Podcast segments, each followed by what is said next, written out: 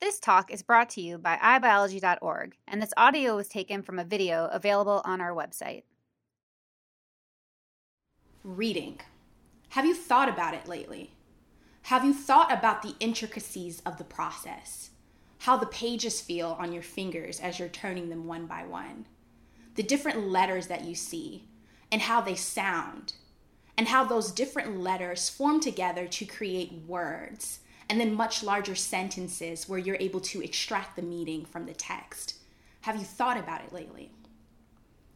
When I was a kid, I used to spend my summers at the public library in my neighborhood.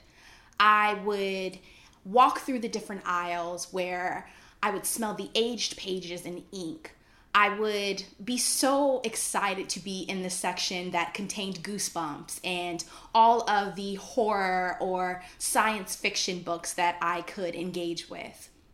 I could be a member of the Lost Boys tribe, fighting alongside Peter Pan against Captain Hook. Or I could be a mermaid, going against the ocean's floor looking for knickknacks. At that moment, I could be anything that I wanted to be. And if even for a little bit, not a child with reading difficulties. Reading difficulties are a journey. And for me, it was very difficult when I was growing up to learn the process in an effective way. I love to read, but it was just a little bit harder for me to comprehend information while I was reading the text my mother and my father felt that it was best to enroll me in a learning center where I got help with reading comprehension, um, with my decoding of information. And I received a lot of tutoring and educational services that really helped to prepare me to be a better reader. Because of that support and that love and that that urgency to pour into me and make sure that I was prepared for my future, now I'm sitting here today as a neuroscience doctoral candidate pursuing a PhD and looking at how socioeconomic status can impact reading ability. Now, I keep talking about this term reading difficulties. What are they? Well, reading difficulties affect 5 to 15% of school age children. And it typically happens around third grade where children aren't necessarily able to make the shift from learning to read to reading to learn. Reading is like building a house. You need the foundations to be able to do the process effectively. So, you need language processing, which relies on phonology, your ability to identify speech sounds. You also need your semantics, which is your vocabulary knowledge, and that is also often built in an enriching language environment. You also have executive functions, which is another brick of the house. You rely on inhibition, working memory, your ability to focus on what's happening in front of you. And all of those abilities combined help with your formation of your roof, which is reading comprehension. And so you're able to extract meaning from the text that's right in front of you in order to understand or comprehend what you're reading. I know that we've talked about the behavioral levels of reading, but on the neurobiological level, the brain is like an electrical grid. It contains billions of neurons that are connected and communicating with one another as you're carrying out various tasks throughout your day. And it's absolutely essential that your brain is functioning appropriately for you to be able to carry out various tasks. Now, with the brain, a simple view of it is it contains two hemispheres. You have your right hemisphere, which is involved with creativity, and you have your left hemisphere, which is involved with logic and reasoning. And for children that are starting out and they're learning to read, they have increased activation in frontal regions of the brain, showing that they're um, allocating more effort or strain to focusing on the task at hand. But as children become more skilled readers, they rely more so on the left hemisphere of the brain through the usage of the language network.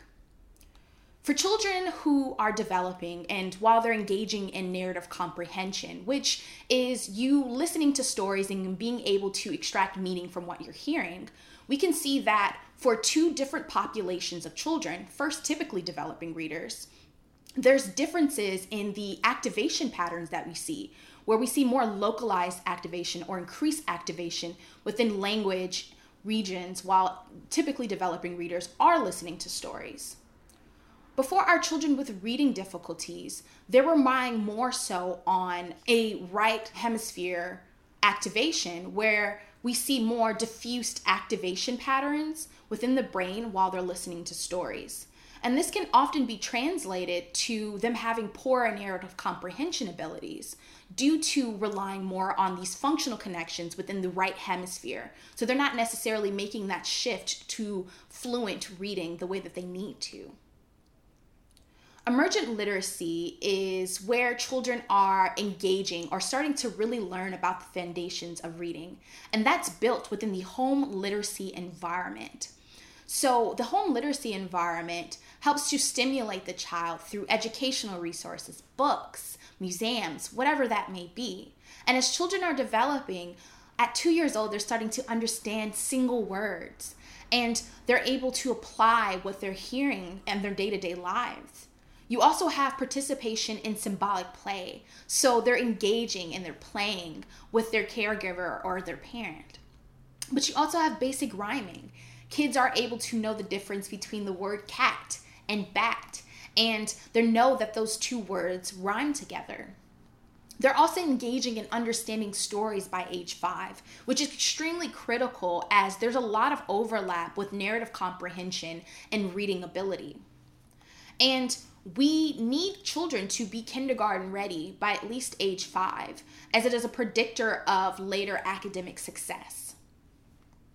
Focusing more so on that home reading environment, we know that shared reading is extremely critical for building the foundations for reading acquisition.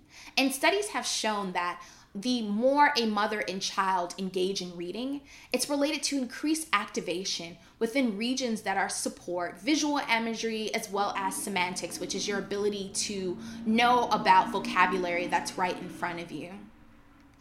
So, we have talked quite a bit about reading difficulties and the way that they impact a child, but we haven't necessarily looked at how it impacts their self esteem or their mental health. Children with reading difficulties often have increased anxiety from the process as they are just overwhelmed by the text that's in front of them. In addition, children with reading difficulties often have poor self esteem. They don't want to engage in reading out loud in the class, they're nervous about the outcomes. Studies have also shown that it's related to school dropouts. And also, there's a large amount of the prison population that also have reading difficulties. So, when looking at the environment and how it impacts our everyday lives, we know that reading difficulties often have a genetic component. However, there is quite a bit of literature that shows that the environment has extreme impacts on the reading ability for children. And so, taking that model a little bit further and looking at how the environment can impact a child's development or now language development, we know that it relies on home literacy environment like we spoke about. But also maternal reading fluency is a critical component of reading ability as a child and a mother are engaging in that shared reading process. So, maternal reading fluency has been shown to be positively associated with the synchronization of their child's future reading network while they're listening to stories. And so now that we know that maternal reading fluency is essential for a child's future reading acquisition as well as their reading related networks and formation of those networks, what if that child's mother doesn't have fluent reading?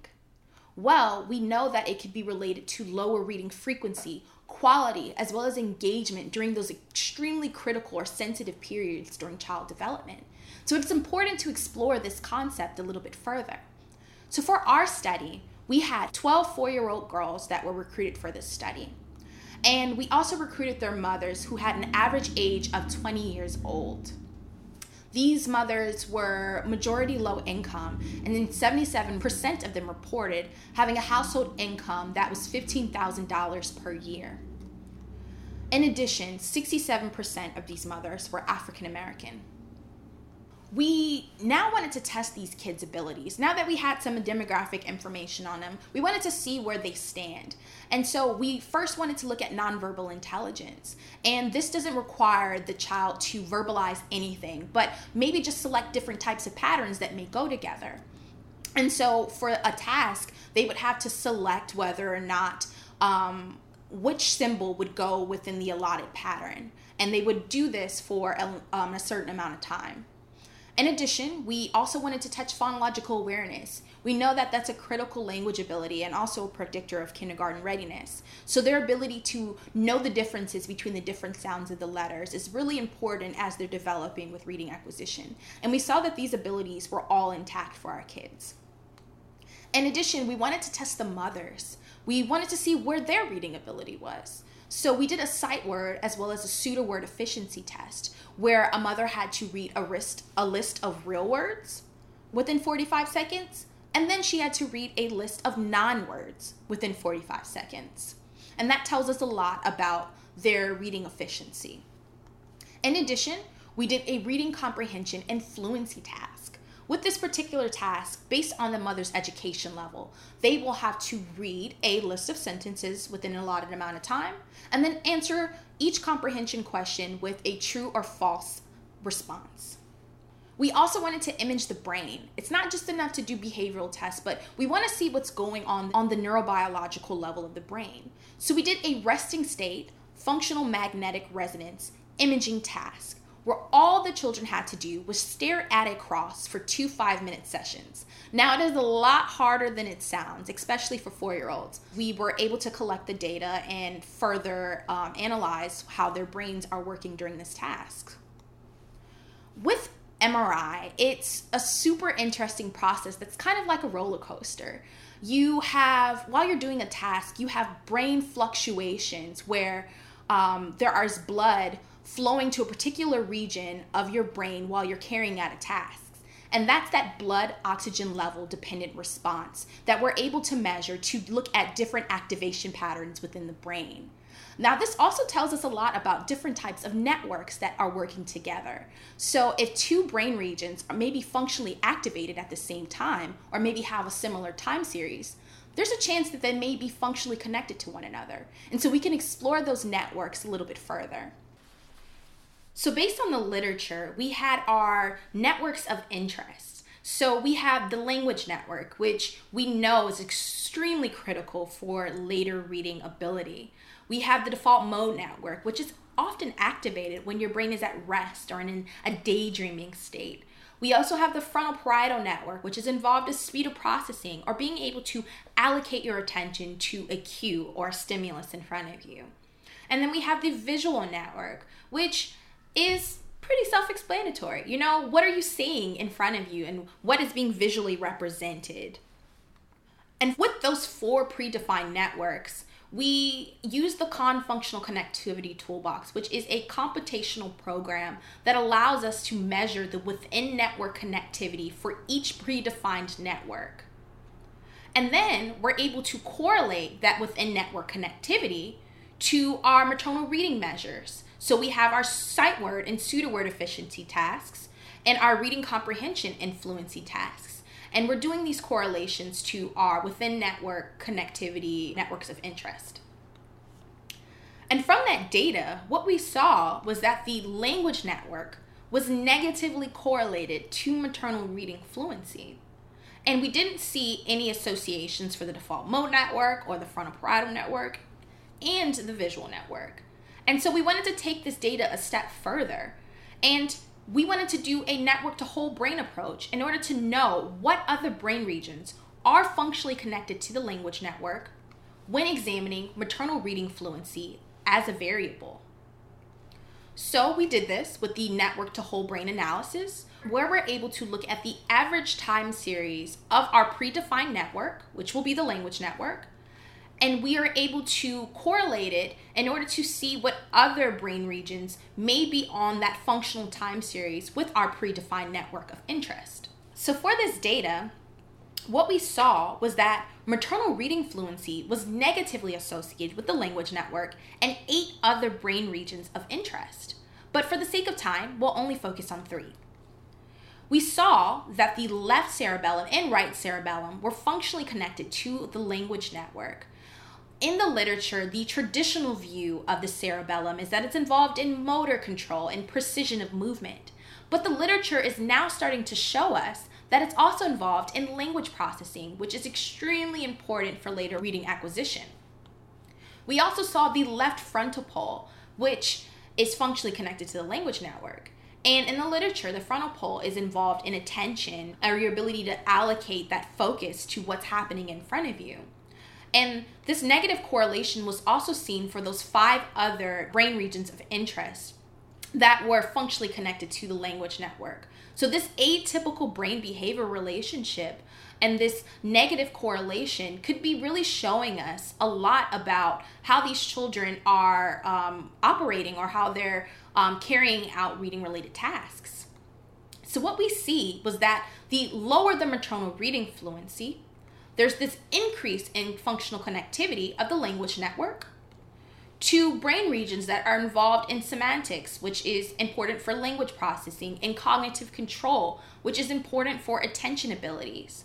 And this relationship could be due to an increased neuronal strain to the language network, to these brain regions of interest, as children are having to allocate more of their attention or their focus to the language that is being said to them by their mothers who may have this lower maternal reading fluency.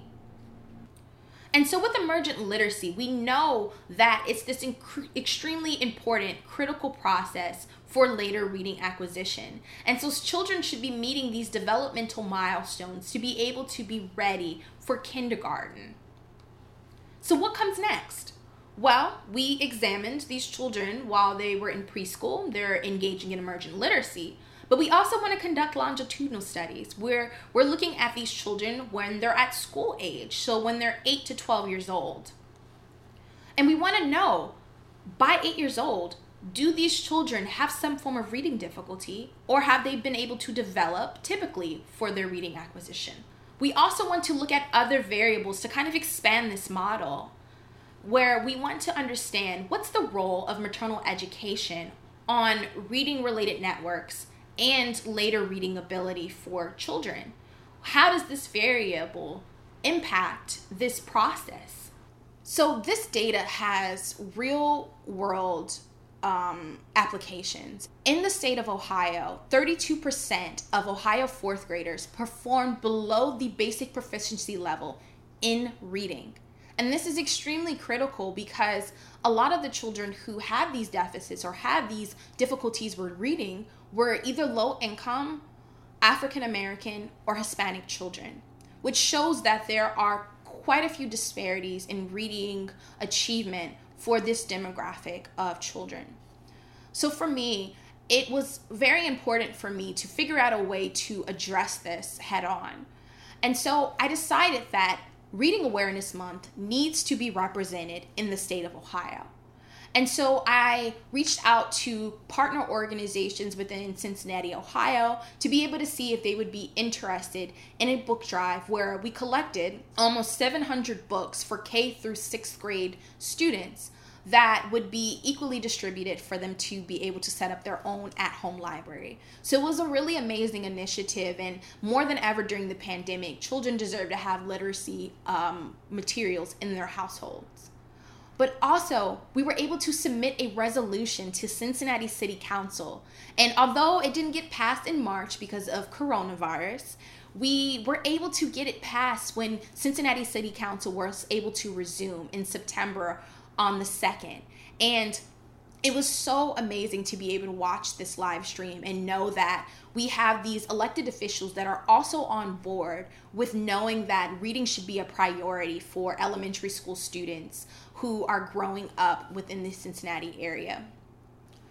Poverty has real life outcomes, and children who grow up in these households often are at a disadvantage because there's a digital divide they don't have access to computers or to internet, which can really impact their educational outcomes. But also, there are higher rates of language disparities in these households because of the lack of enrichment that's taking place. The priorities are a little bit different. Priorities may be focused on survival and not necessarily academics. In addition, children who grow up in low income households are also more likely to live in school districts that are also poor and don't receive the same amount of resources that other school districts do. So we do see these disparities in access to educational resources that are critical for a child developing. So, what can we do? How can we change the outcomes for reading for these kids? Well, we can volunteer and work as tutors in a local elementary school. We can provide them with the tools that they need. In addition to that, we can encourage legislators to designate more funding to neuroscience research that examines reading difficulties. But we can also rely on pre existing literature in order to inform educational services for low income families. At the end of the day, their voices need to be represented. So we need to assess the needs of the school districts, parents, and communities by seeing what they need and seeing what is best suited for their ability. Children are so much more than their circumstances. They are our future teachers, they're scientists, counselors, they're future lawyers, CEOs, and legislators.